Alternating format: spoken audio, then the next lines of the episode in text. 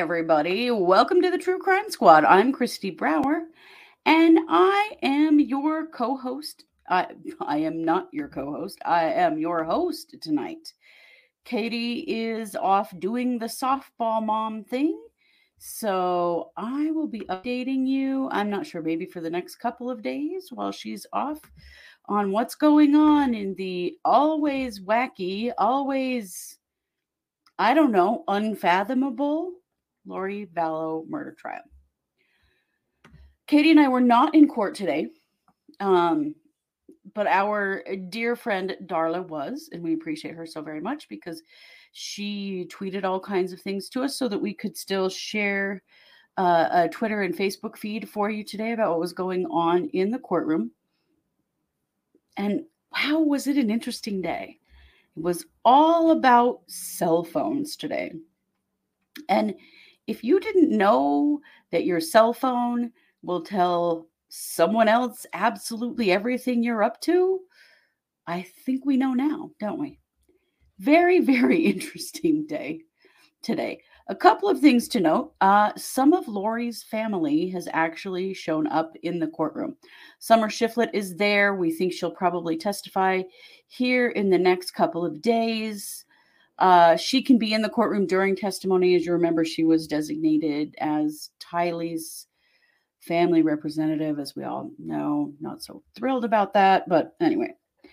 Also in the courtroom was Summer and Lori's uncle, their mom's brother, and his daughter, so their first cousin. Uh, they appear to be sitting on the prosecution side, and we do know Summer is being called by the prosecution, so that's likely why they are there, although um, apparently um, Lori did turn and look at them a couple of times. Not a lot, but turned and looked at her sister a couple of times. You've got to wonder what it feels like to be sitting there on trial for murder and having family members show up knowing they're going to be testifying against you. And maybe she just doesn't care because she just doesn't seem to care about a whole lot. But maybe she does. I don't know. She paid pretty close attention to the evidence today, apparently. So let's jump right in. This was just all tons of cell phone data. So uh, Detective Stubbs from the Rexburg Police Department was back on the stand today. Uh, you may remember that last week, Thursday, was the last day of court for the week, and that uh, we reported on a lot of what Stubbs had to say. He was one of the police that searched their uh, apartments, Lori's, Alex's, and Melanie Boudreaux's. In Melanie Boudreaux's apartment, they found a binder full of credit cards that belonged to Melanie and her ex-husband, Brandon Boudreaux.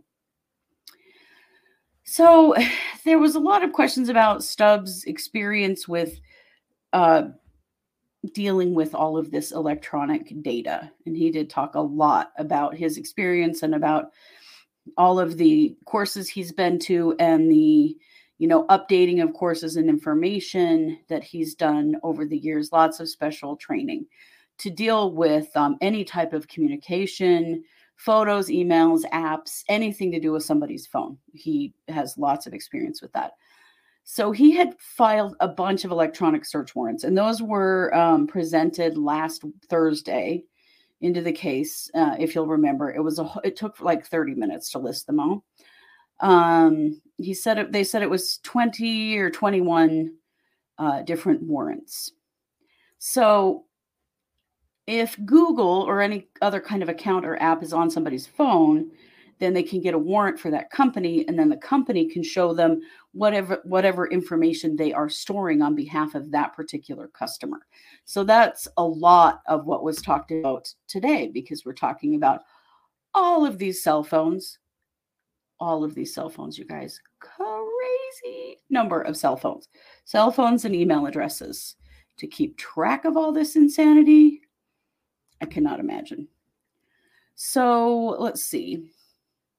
He said, Stubbs said that he's worked with a lot of companies, but often works with Amazon, Google, and Fitbit.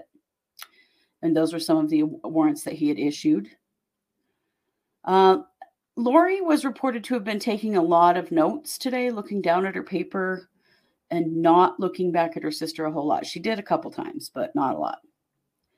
So Stubbs had twenty electronic search warrants. Um, and the first warrant was sent to Verizon for Lori's phone.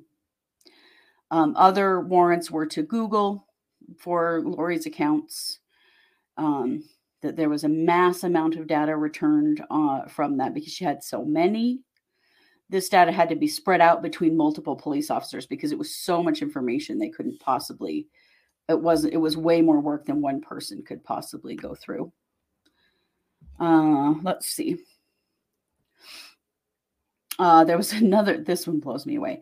There was another warrant that was issued to Verizon uh, because they found a bill for eighteen phones in Lori's name for Verizon. And she had a P O box that was found in Sugar City, Idaho, which is a little town just outside of Rexburg that is part of what, uh, where Chad lived is called Salem, Idaho. And like kids who live in Salem often go to school in Sugar City.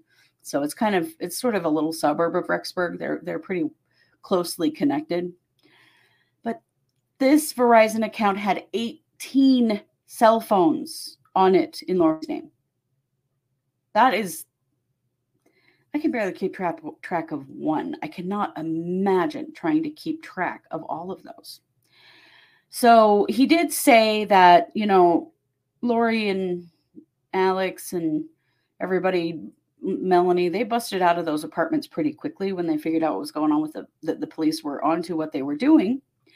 And when the landlords went in to clean out these apartments, they did find several things. They found a couple of abandoned cell phones um, that they turned over to the police. Guys, these kill me. So these were both associated with Alex Cox.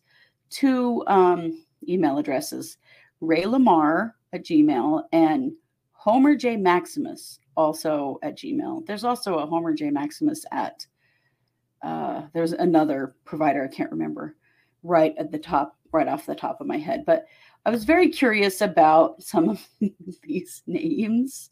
So I did a little Google searching of my own because it turns out that, you know, they were looking at a lot of what their Google searches were about. So I did some to kind of see what would come up. So when I searched Ray Lamar. Now, I I know that there's a Ray Lamar Johnson or something like that who is a who is an athlete. Maybe that's who he's looking at.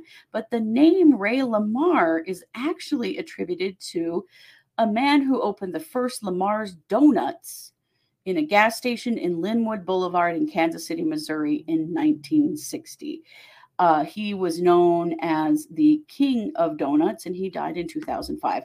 So I don't know if Ray Lamar was this, if he was a sports fan or if he was a donuts fan, right? So then we have Homer J. Maximus. Okay. The first thing that comes up, um, well, first of all, this tells you how much this case has changed the world. That all, several of these searches that I brought up almost immediately brought up stories about this case, which is not what they were looking at when they were searching things. Um, so Maximus Homer was um, kind of known as a, it's kind of a moniker. And I know there's there's a link to, um, there's a link to The Simpsons, and we'll get there. But then there's also someone on Facebook who goes by the name Maximus Homer, hasn't posted since twenty twelve. And the post is, um, well, the post is only someone's torso with a note referring to what part of his anatomy might, might in fact be Maximus. So we don't know. Maybe that was the guy. I'm assuming it was probably a Homer Simpson reference. So Homer to the Max is the thirteenth episode of the tenth season of The Simpsons that um, it did originally air on Fox. Maybe that was one of his favorite um, episodes, but ironically, or maybe unironically, Homer to the Max is an episode where Homer discovers the television show Police Cops. And it has a he- hero also named Homer Simpson. So he's super um, excited about that because he has the same name. But then the c- television character gets rewritten to be a bumbling idiot and is mocked and taunted. So he changes his name to Max Power to rid himself of the negative attention. And then Max gets new friends and I don't know. All this stuff goes on. But anyway, maybe it's a reference to that episode. I don't know. But it's kind of funny that it's a sort of like a Cops style episode is where that character comes from. So really interesting. You know, I just thought, well, where does where does that name come from? And probably, oh, Cranky says, totally remember that episode. Very interesting. So let's see. What else did we have here? Uh, those email addresses just cracked me up. And I've heard the Homer J. Maximus one before, which I just think is so funny. Um, so what the police did is they did a tap and trace on the numbers that they found that were associated with Lori Vallow, Alex Cox, and Tylee Ryan, because this is when the kids were missing. And these guys had busted out of their apartment and disappeared, right? Or their apartments. And this is how they found Lori and Chad in Kauai. Uh, he's, Stubbs said that two of the phones, two of the phone numbers that they had were traced to Kauai. And when officers found Lori there, there were ten devices that were found inside her rental car and they were seized. Um, they also found, and I mean, I'm not surprised by this, a notebook with a whole page of email addresses and phone numbers, because how the hell were they keeping track of that many email addresses? And a lot of them had different Gmail accounts associated with them because they were Android phones. And so they were making new email addresses to link to some of these phones, and some of them were linked to other accounts. And, you know, but it was definitely one of the ways that the phones Uh, foiled this whole operation. Uh, let's see. There was another issue, warrant that was also issued for Melanie's apartment. Now, we don't learn much about what's going on in Melanie's apartment. I think that's coming.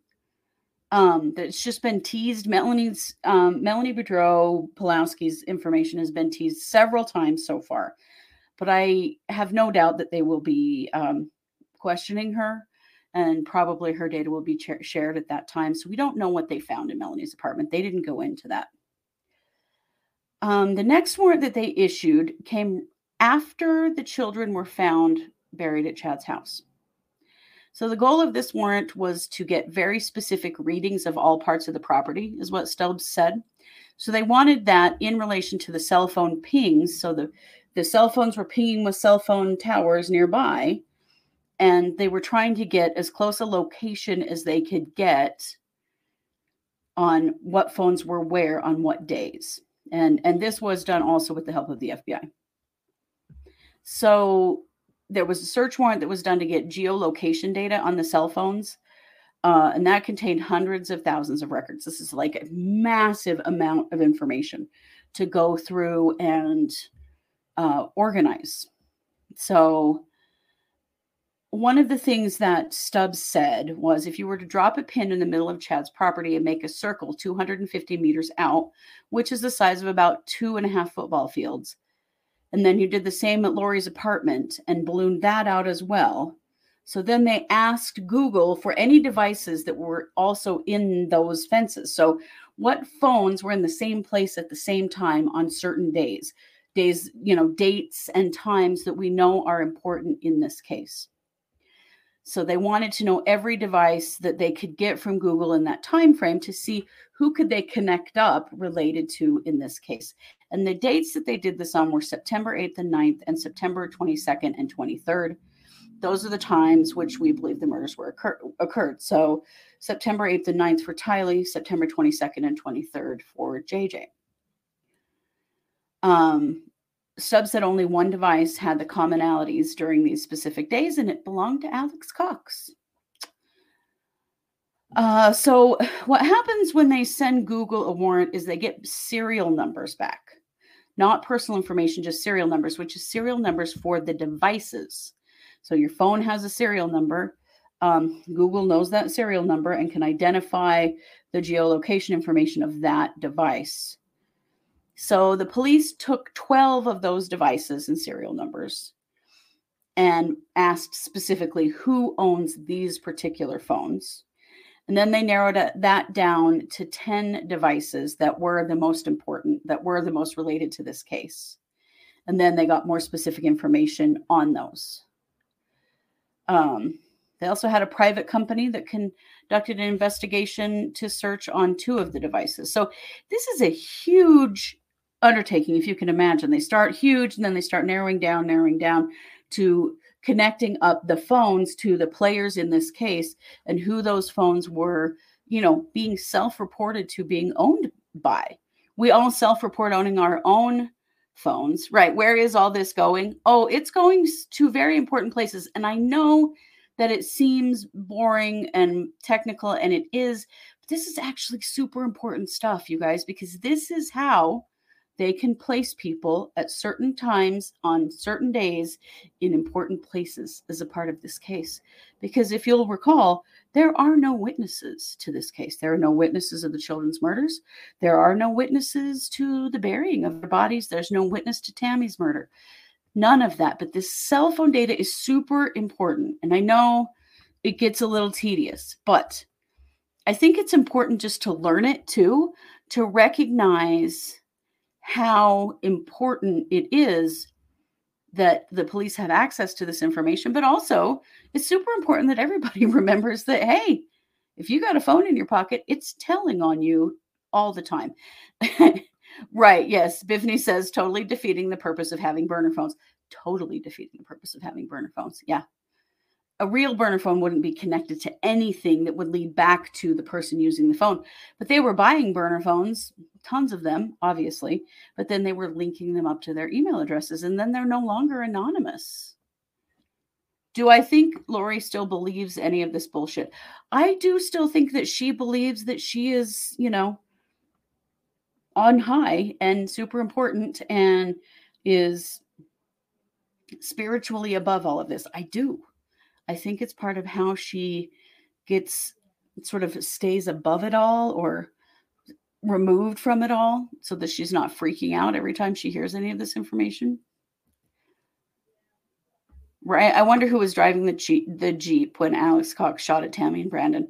I know. Um, I do too. I don't know if we'll ever know that for sure. Maybe we will. Uh, yes, Christy. Yeah, this is a, the same process was a, applied at the Murdoch trial recently, if the Alec Murdoch trial recently, where he was convicted of the murders of his wife and son. Very same in, kind of information that did convict them. So let me tell you a little bit more about what they found. So they used the information to, first of all, find Chad and Lori. In December of twenty nineteen. Um, they want to put another, let's see. So this is when they need to take a little break. We had a juror that didn't feel well today, and I appreciate them because they took a break and then they came back, because if they'd had to not continue for today, we would have lost this day in court, which would suck, but they didn't. They took a break and then soldiered on, which I think is pretty cool. So more information about all the Google names and addresses and everybody that's been associated with Lori. Um, Stubbs did talk about how they were connected to burner phones, which are pay-as-you-go phones. A lot of them were purchased at Walmart, grocery stores, like track phones is what they are generally. Um, Stubbs said it is a common phone used by people distributing illegal drugs so they can't have their number tracked. Right. And that's definitely people that don't associate the phone with other things that would keep track of them, you know. Um, so Stubbs also said, and this is important, we should all know this, that tech companies keep a web of everything you're using, phone, laptop, email account, everything. They can all connect it to one user. You think about it. I have two laptops. I have a phone and a Gmail or, or, or a um, tablet, all of them. And I have multiple Gmail accounts, but I have connected my Gmail accounts to all of those devices. So Google knows what all of my devices are. Not just that I have them, but what they are, what the serial numbers are. They can prove physically which ones I was using based on my email account. Really important. Um, so they did identify, you know, Homer J. Maximus to Alex. And then they also had Lori for Style at iCloud and Longtime Forever at Gmail. And those were associated with Lori. And Chad was very boringly chad dot daybell at gmail dot com, which I thought was really funny because I, I'm surprised it wasn't, you know, something much bigger than this, like leader of the one hundred forty-four thousand at gmail dot com, or maybe resting Toadface twenty nineteen wasn't taken or was taken. I don't know.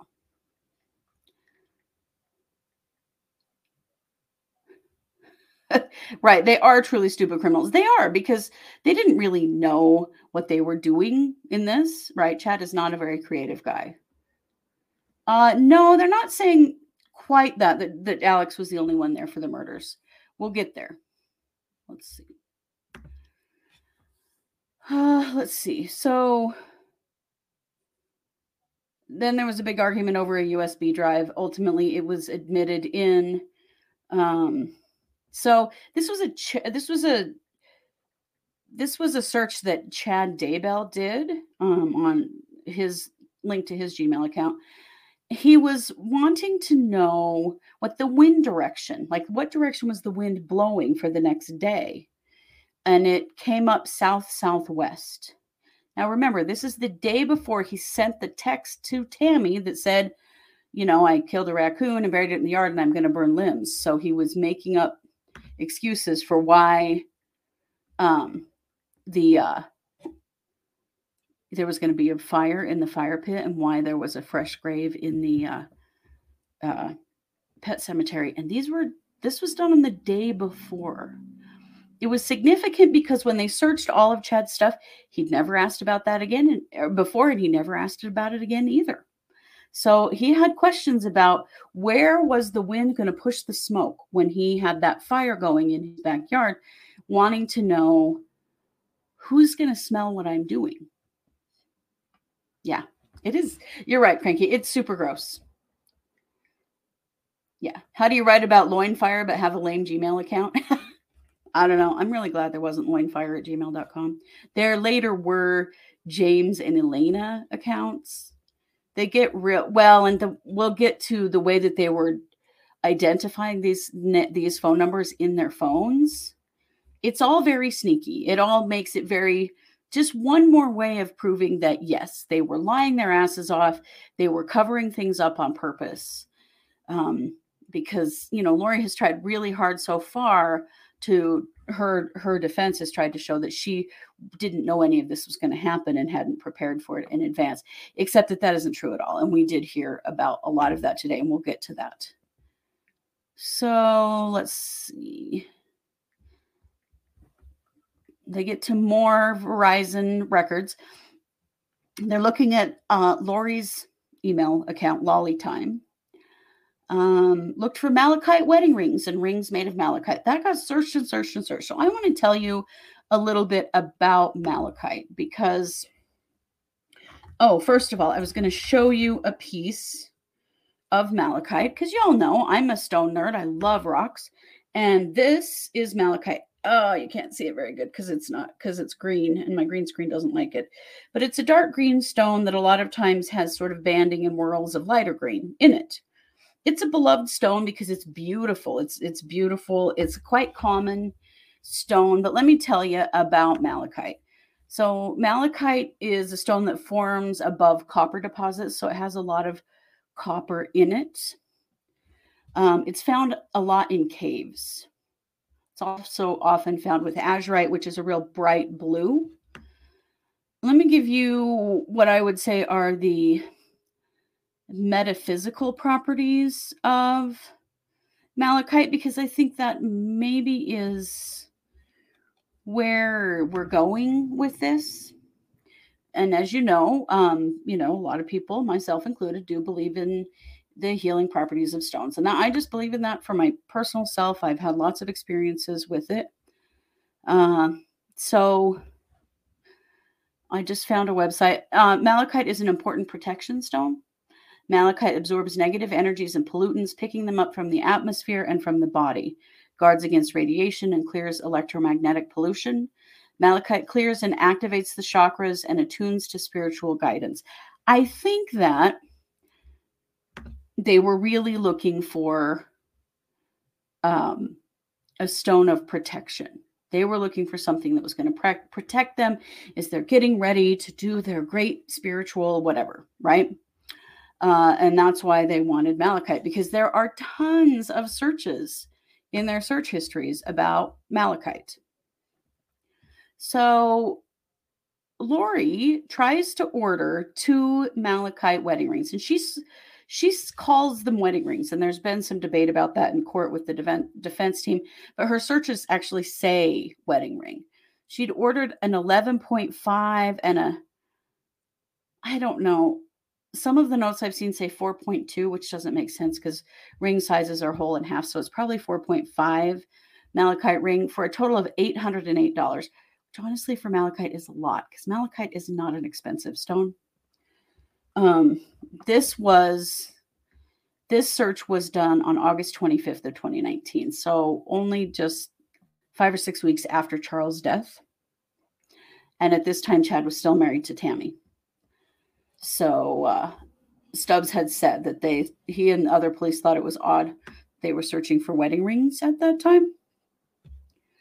Um, she also searched for the word possessed, just in general, the meaning of possessed, and also how to remove the rear seat of my Jeep Wrangler.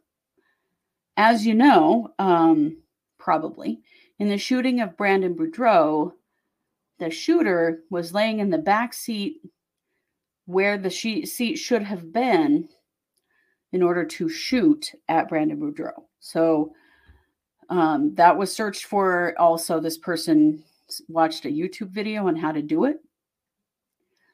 Um, in October, this account looked for wedding dresses in Kauai. This was on the same day as Tammy's funeral. So her funeral was October twenty-second, and Lori's uh, Gmail account was looking for wedding dresses in Kauai. There were lots of searches regarding travel plans. On October ninth, he found a search to travel to Missouri. This was the day that Tammy was being shot at while she was outside her home. And uh, Lori and Melanie Boudreaux did travel to Missouri to visit L D S church history sites. Missouri is a really uh, important state for Mormons. There's lots of church history, Mormon, Mormon church history there. Uh, let's see. They were also looking at information about hotels and motels. Those were... Um, in Motel six in Rexburg and Rigby. And there are various stays in September and October of twenty nineteen. So this is after Charles dies, but before Tammy dies. So likely this was Lori coming into town to visit before they got the apartment. It, let's see. Uh, there was also, oh, they submit Chad and Lori's wedding photos. And the defense wanted to know how they had those. And they were on a flash drive that was part of what was seized from Chad and Lori when Lori was arrested in Hawaii. So they show the vi- the wedding photos to the jurors in the courtroom. Uh, this is on November fifth of twenty nineteen. It shows them dressed in white on the beach in Hawaii. Um, hugging. There's another one of them standing in front of a Mormon temple in Hawaii. And another one of them dancing on the beach, and another of them wearing of them with their hands wearing their malachite wedding rings. A lot of confirmation that the searches were in fact them. Um, another one of them gazing into each other's eyes on the beach, another of them having their wedding with the preacher who conducted the ceremony, which is a really odd thing because they were not um, affiliated Mormon, which is the thing that Mormons don't generally do, uh, at, le- at least active Mormons. Uh, there's also another one where Chad's playing the ukulele and Lori does a Hawaiian dance, and they're both wearing leis. And there's another one where Chad is holding Lori in his arms while they kiss, and the ocean is in the background.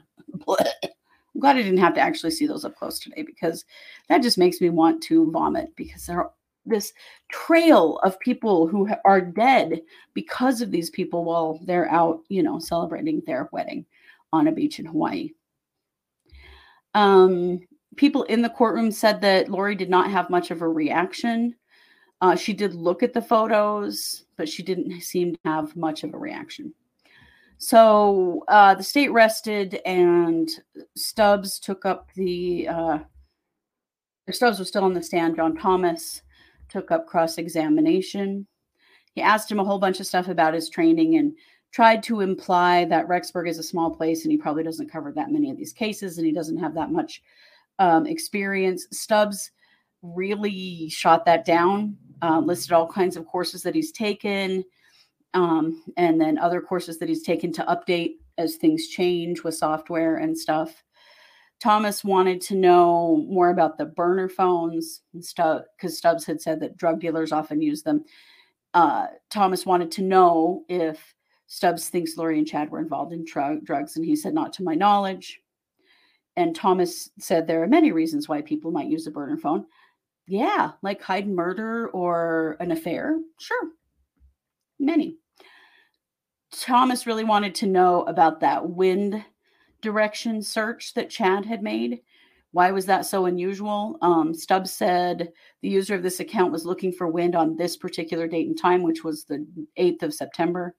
And that he never looked that up again. It wasn't like a regular thing that he looked up. So it was an anomaly in his search history.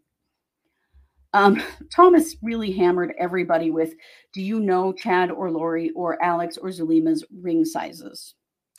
Stubbs said he doesn't know. I guess that was a bit of a gotcha, or supposed to be, um, because he didn't know like there if, if those were for them or not. I mean, Lori and Chad were searching for them on their own accounts, and then someone actually did order. They actually attempted to order these rings three times before they got them. The first time, the seller couldn't uh, couldn't fulfill the order for some reason. The second time, Lori's credit card declined. They finally bought them on Amazon the third time. But uh, it was rather interesting to me that, uh, it, like, maybe this is a sign, people. Like, maybe three times of trying to order your wedding rings is enough to go, maybe you just shouldn't, right? Oh, and yes, Janet, um, John Pryor was in the courtroom taking notes all the way through this. So he is Chad's attorney, and he is, you know, fast-tracking uh, Defense Attorney one oh one right now. Let's see here. Uh, so Smith redirects, you know, clarifying some of his training, and asks if bur- burner phones are used by people who are trying to hide their behavior. And Stubbs says, yes, duh. Um, are they commonly used by people who are trying to hide their relationships from other people in their lives? And Stubbs said, in my experience, yes, uh, which was pretty obvious, I think, to all of us. Um, let's see. Thomas had one more question for Stubbs. Did you ever see anything from Lori saying, I'm going to kill the kids? Let's kill the kids, kill the kids. Stubbs said no to all those questions. They weren't quite that stupid. Um, Thomas wanted to know, based on anything you've seen, is there anything in there where Lori had texted or emailed any type of data that says anything about wanting to kill her children? Uh, Stubbs said no. Okay, whatever. Um... They so Stubbs can be recalled, so they may have him come back. So now they called Nicole Heidemann. So Nicole Heidemann works for the F B I. And so she did a lot of work on these searches as well. So we'll talk a little bit about what some of them were. This was, there was a presentation. A lot of this data is massive, hundreds of pages. And so they're bringing in like PowerPoints and summaries and The defense gets all pissed off about that. Um, but the judge says that's actually fine because they can't go through line by line. It's just way too much stuff. It's way too much to put on the jury. And, you know, there are just parts that are more important than others, clearly. So what came from Heidemann were um, some searches. The first were chad dot daybell at gmail dot com. Again, how boring. What a boring email address. Um, he searched on January thirty-first of twenty nineteen, Ned Schneider, Louisiana obituary nineteen ninety-seven. So Ned Schneider is one of the demon names they said had taken over Charles. I did that same search, and other than finding things related to this case, I couldn't find a specific person this was in relation to. Maybe this was someone that Lori knew of, that, that uh, Charles knew because he was from Louisiana. But I couldn't find anything specific there. Then on March third of twenty nineteen, Chad searched June sixth star sign, are Cancer and Leo compatible? Uh, May fourth sign, uh, Taurus and Leo compatible. So he was comparing his compatibility with Lori. Anyway, that was kind of funny, doing some astrology. Um, then he searched on May fifth, twenty nineteen for malachite, eBay, eBay malachite jewelry. So it wasn't just Lori looking for this. It was Chad too. Uh, then he searched Hiplos. And we've talked about this a little bit before. But Hiplos, uh, let's see.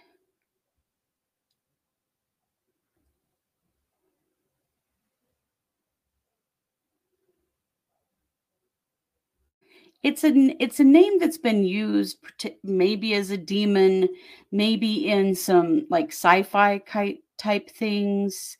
There are, um, there's a, there's a company that is a wholesale distributor of different sources of electricity that's called Hiplo.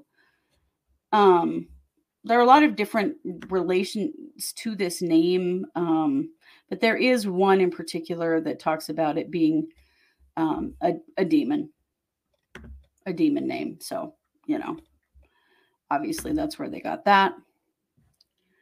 Uh, then, of course, there was the um, infamous wind question. He also searched when you surprise someone with accusations, which I thought was interesting. Uh, he also searched for a Rhode Island area code. And we know he used that later when he called the funeral home asking about cremation after Charles died. He used a, he was planning to use an area code from Rhode Island. And I don't know if you know this or not, but on a lot of phones that are unassigned, like I, I have a, I don't have a phone plan. Like I'm, I use a prepaid phone because I hate those contracts. And I was able to assign my own area code to it, which obviously I think probably he could have done the same thing with one of the burner phones he was using when he made that phone call. So then there was uh, Lori's searches. She searched malachite again. Here's the one I think that chilled everyone to the bone. She, chur- she searched Gerber Life Policy, life insurance for children, the grow-up plan. You've probably all seen those commercials. As far as we know, she never actually bought life insurance for her children. But in July... Um, not long after Charles' death, only about a week after Charles' death, she was looking up life insurance for her kids. Because, you know, at this point, she knew that she wasn't getting the life insurance from Charles. So that was pretty awful. Then on July twenty-sixth of twenty nineteen, she started searching ways to sell J J's service dog, which she could not do. And And and Bailey, the service dog, actually ended up going back to the people who'd originally trained him. And she searched some more for wedding bands made of malachite in August. September twentieth, she searched Kennedy Elementary, Rexburg, Idaho phone number, which this is the elementary school that J J had been going to. Now, see, she searched that on the twentieth. And it is believed that J J died somewhere between the twenty-second and the twenty-third of September. On the twenty-fourth, she searched for them again to get their phone number. And on this, on September thirtieth is when she searched about how to get the back seat out of her Jeep Wrangler. On October second, she searched Gilbert, Arizona news. Well, guess what had just happened in Gilbert, Arizona?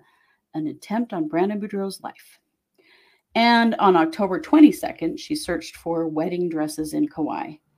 So I think that a lot of this searching, I know it gets a little tedious, but um, it shows you how premeditated all of this was. I think that's important. This wasn't just spontaneous. This was all planned. And and this, not, you know, not just this evidence, but lots of evidence we've seen. And this certainly is a part of that. Uh, let's see.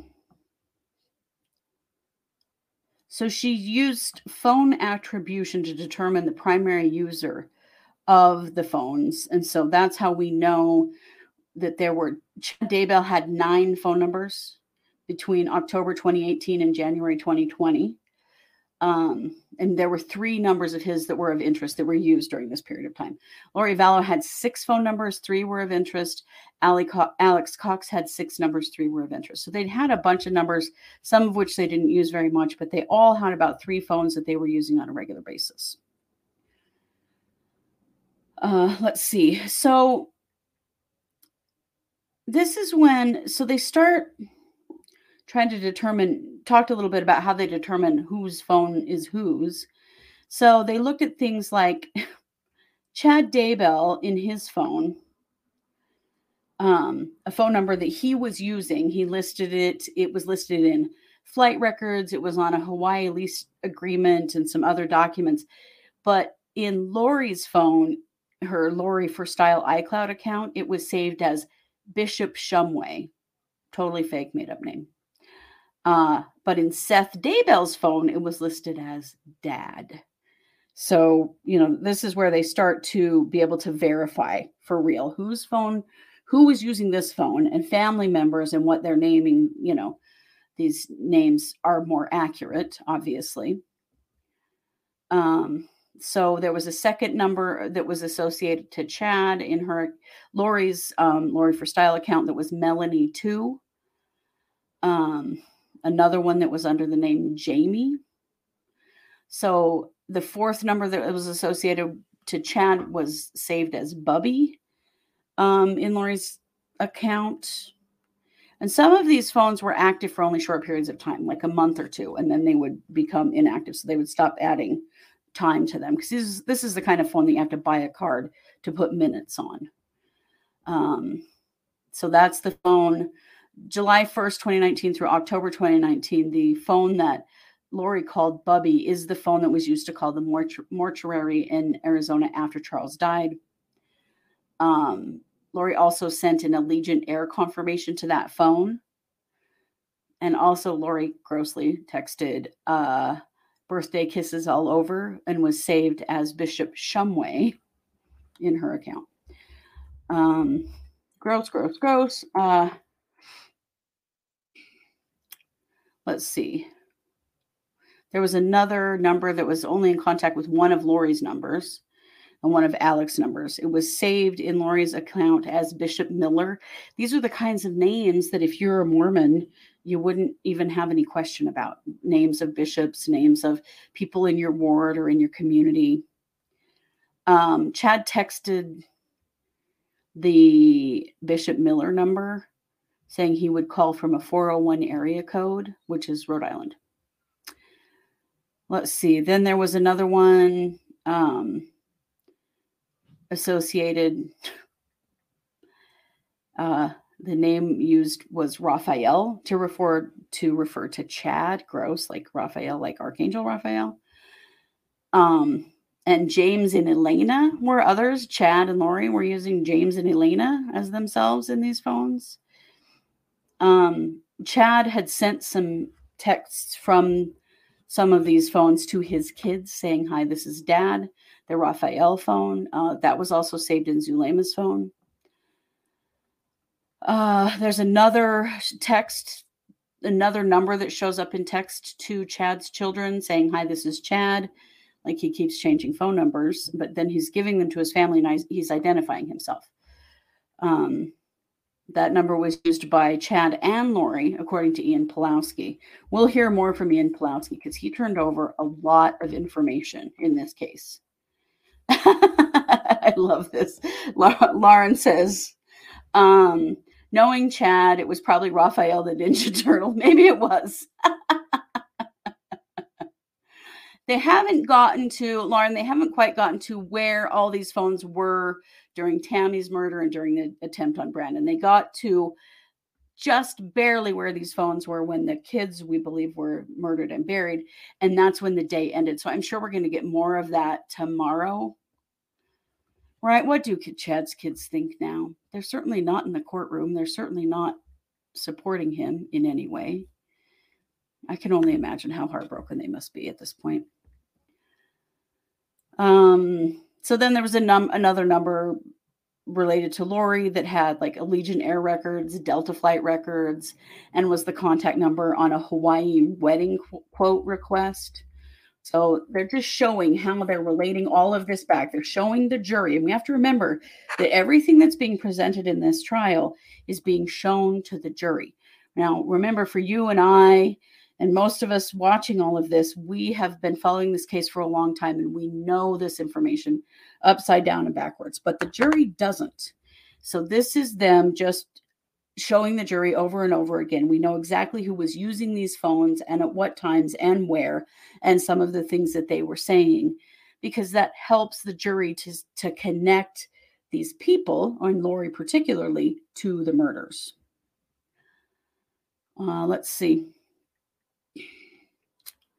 Oh, yeah. Another number that was listed um, as part of a shipping address in Rexburg to Charles Vallow's Amazon account.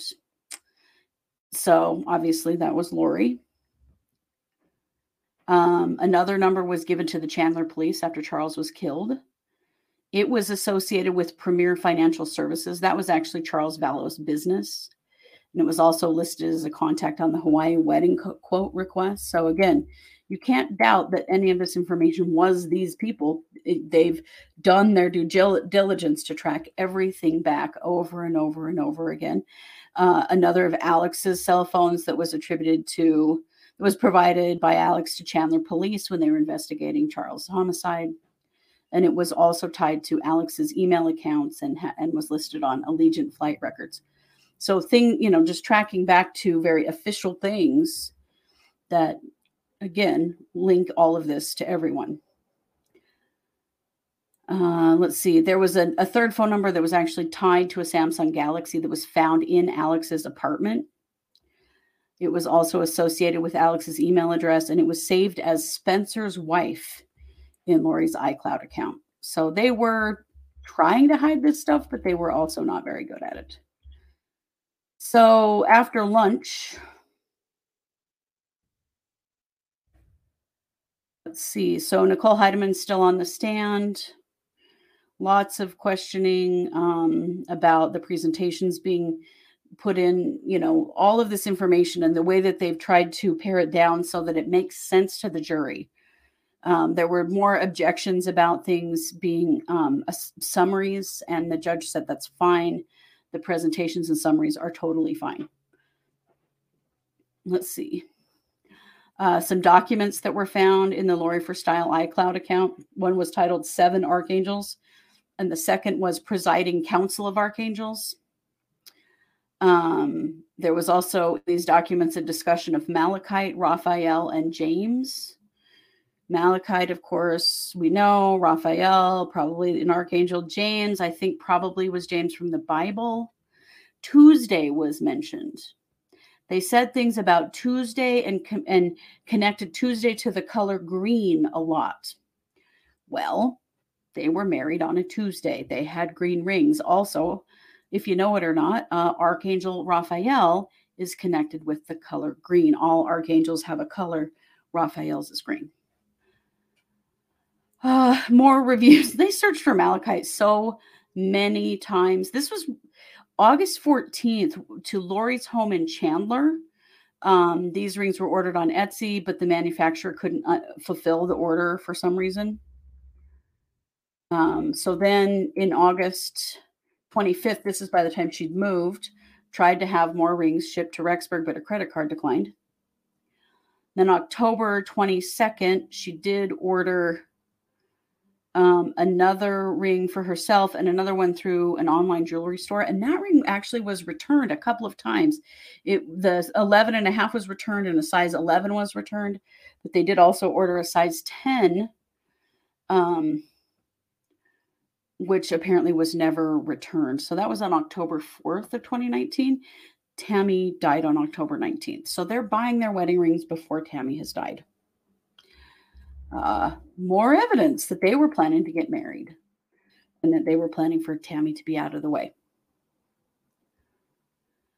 Um, let's see. Another, uh, a text message from Chad to Lori. This was on July thirteenth, so two days after Charles' death. And the message said, concerning the two weeks, B Y U Idaho's graduation is July twenty-third. Am- uh, Adam is getting his bachelor's and Leah and Joe are getting their associates. They're all walking in the same commencement ceremony. I feel like she will be gone by then, but I will still have the hoopla to deal with. So I believe that's why the Lord is making me wait. He's referring to Adam and Joe, who are his son-in-laws. Leah is his daughter. And, of course, who's going to be gone by then? Tammy. Was she gone by then? No. The, July twenty-third. She wasn't gone until October. This is how far out they were expecting, you know, this to be happening. Uh, on July twenty-second, they texted each other regarding Kauai and the plan. And that's just the terms they used, the plan. And there was a lot of gross I love yous back and forth and blah, blah, blah. Um, so wedding records indicated that uh, Lori planned to marry Chad on November fifth, twenty nineteen. And that is the day they were married and they exchanged rings. Let's see. Oh, another phone got seized for going off in the courtroom. I, I, I don't know why at this point people have not got it that they've got to turn their friggin' phones off.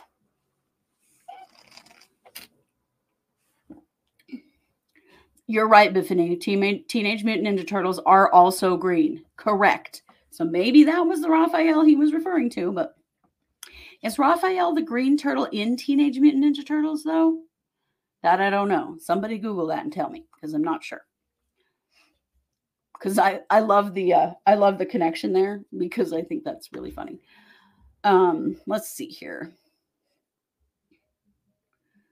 Uh, so Thomas has an objection.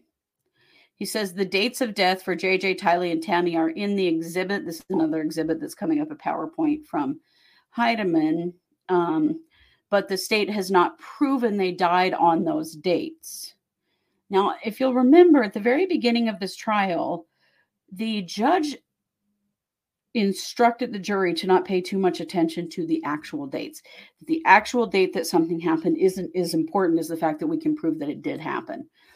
Um, because are we going to be able to prove the actual dates of some of these deaths? Maybe not. Um, that's, that's a challenge. J J, Tylee, and Tammy all have basically a two-day span in which they could have died. Because with Tammy, you know, we say October nineteenth because that's when Chad reported her death.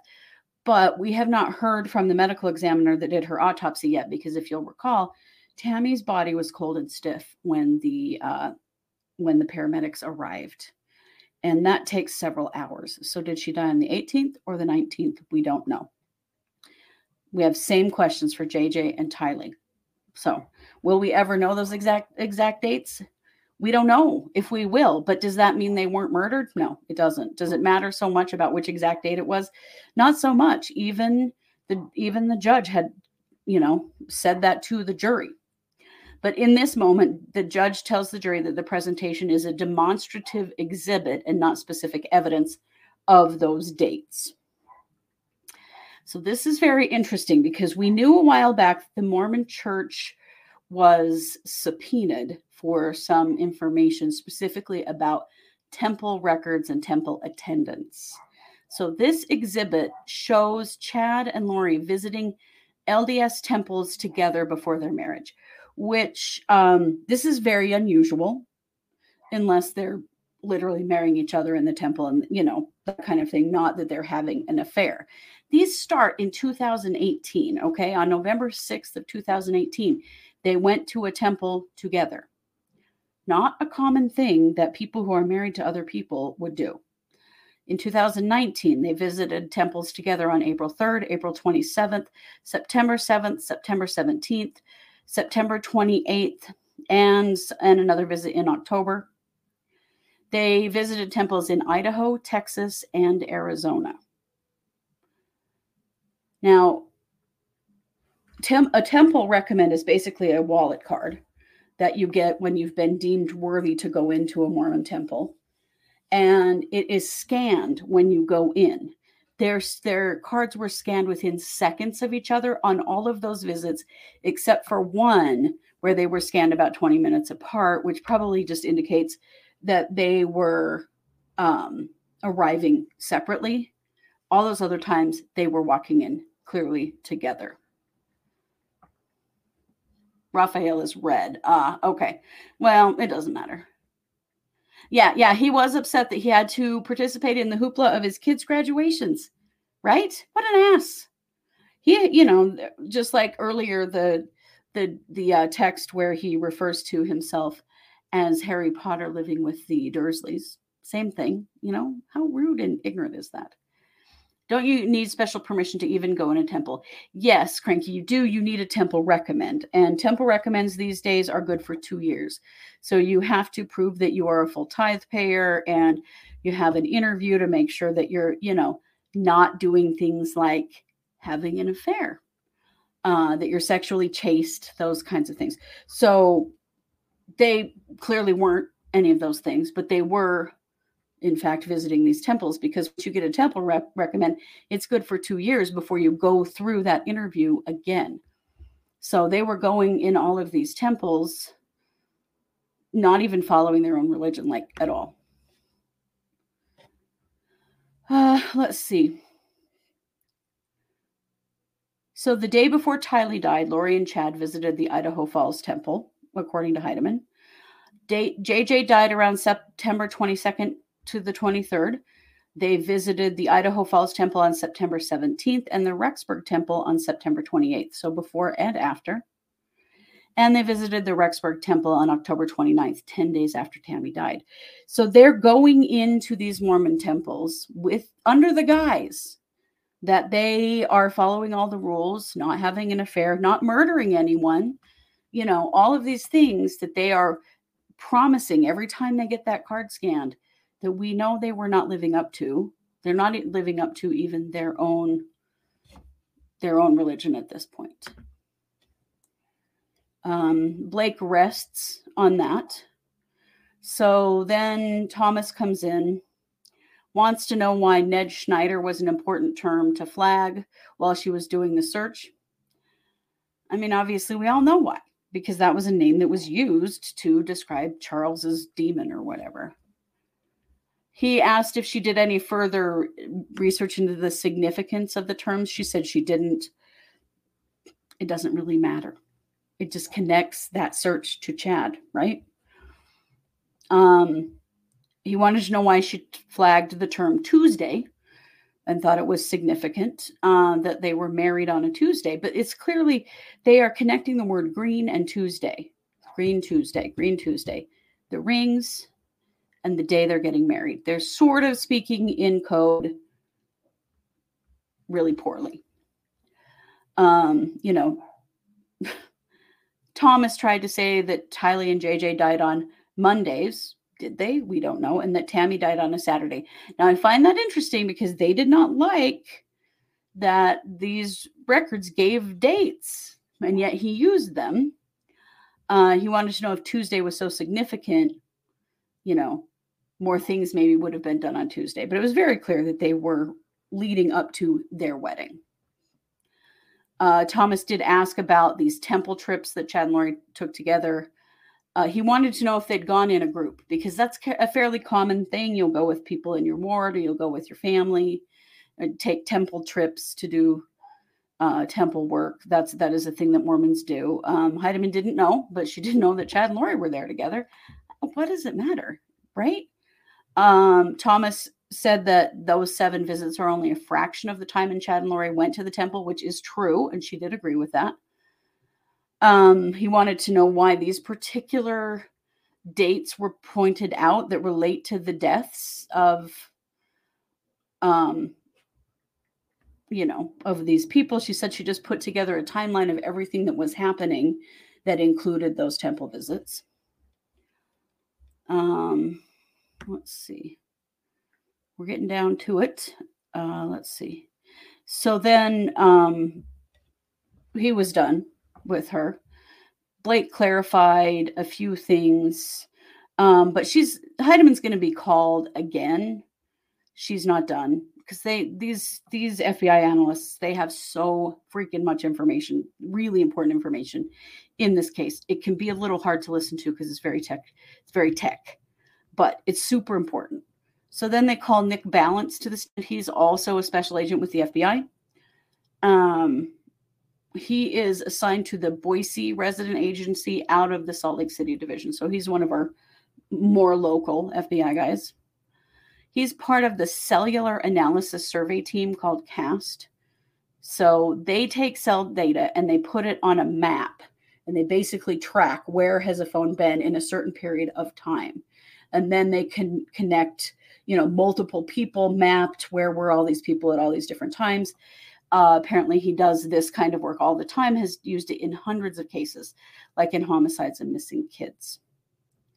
There are only seventy to eighty CAST employees nationwide, um, but they have been through extensive training to be able to do this. Uh, let's see.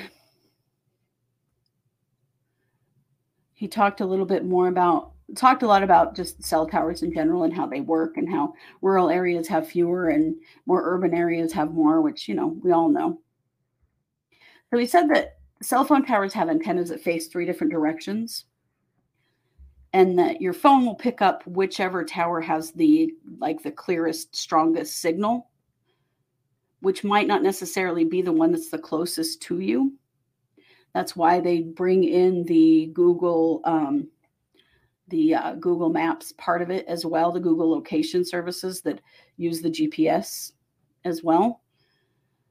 Um, let's see. So they did something called a drive test uh, in our area, and that measures how far out cell phone towers reach. And he did a drive test in Rexburg in June of twenty twenty.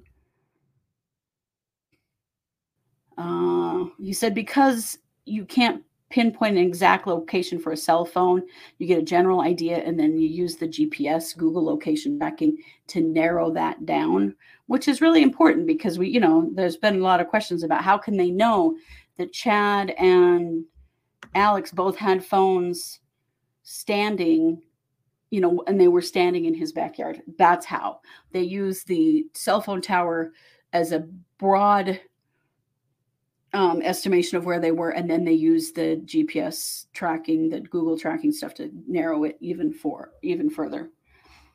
Tammy was shot on a Saturday. Right, Paula, doing the work for the dead after making people dead. Well, we don't know what they were doing. I think we're going to get some of that further, but what's been coming in the uh, um, some of the communication is that this is when they were sneaking into rooms and doing their own, they they married each other several times. They did all kinds of different, um, completely unsanctioned temple stuff. Yeah, okay. Let's see. Let's get back to this. We're almost done. So CAST uses a lot of different tools to track a phone besides cell phone records like Google location. So they're combining all of this information to get as clear a view and as specific as a, as a very specific map as they can, right? Um, he dealt with thirty cell phone records, so thirty different phones and multiple Google accounts associated with Lori Vallow. Um, so we're just about done here because the judge could see that the uh, the uh, jury was looking tired because this is so much to keep track of. Um, they wanted to admit this exhibit that summarized his report Um, they objected, the defense objected because it was one hundred one pages long. And, you know, they're like, the defense can have the whole report, but they want to do the summary for the jury because it is so much. And, you know, eventually they got permission to do that. Balance wanted to make it really clear that his mapping involves a phone. He's tracking the device, not an individual. We can't prove that the person was with the phone. We know the phone was there. Other evidence has to be used to prove that the person was there. So right before we're done, he starts talking about Alex Cox's phone that has the Homer J. Maximus account on it. And on September ninth, twenty nineteen, between midnight and five a.m., there were three locations associated to the account that were northwest of his of Lori Vallow's apartment. They were basically indicative of being in Alex's apartment. Uh, they it that phone had registered at Lori's apartment, you know, leading up to this point as well. Um, there were a lot of communications going back and forth on the morning of September ninth on the devices that were linked to Chad and Alex. So they were communicating on their devices first thing in the morning that day. And there was a lot of text communication between Chad and Lori from eight fifteen a.m. to nine oh six a.m. on September ninth also. So this is the day we think that Tylee was killed and dismembered and, and burned. Um, let's see. So apparently during all of this, Lori's kind of resting her head on her hand and looking at the maps. And this is where, and this sucks because like, we're about to get to the meat of where were all the phones during the kids, right? Um, and that's when they ended for the day. It's like, oh man, this is finally leading to somewhere important. And so it will be important coming out tomorrow from court. Um, so I think that this is a good lead up to why they can say where the phones were at certain times and what that may mean in relation to the other. What they're going to do here is they're going to use all of this phone location stuff and connect it up to forensic evidence that's been found. I think that's where we're headed here. But this is really the leading up to where everybody was at the time that everybody was killed, at the time that people were buried, all of those things. So super important day, but kind of tedious. But we're going to get to some really important things right out of the gate in the morning. We don't have anybody in court for us tomorrow, but we will be posting summaries just based on what the news is posting tomorrow. And we will have a live stream tomorrow night to um, break it all down for you. So don't worry. We're here for you. And then we have people live in the courtroom for the rest of the week. So we try to have people in there as, as often as very possible, as you can imagine. That isn't always easy, but we're doing our best with that. So I just want to say thank you to all of you for joining me tonight. Uh, I'll be back tomorrow night to break down tomorrow's court. And I think we're going to have some more clear information about whose phones were where, on what days and at what times, and how that relates to the deaths of Tylee, J J, and Tammy. So we're finally getting somewhere, I think, you guys. Thank you so much for joining us. If you would like to tip us for the hard work we're doing to stay up with this trial, it is much appreciated because, as you can imagine, we're putting in way more hours in the last few weeks than we normally do. And we'll continue to until this trial is over.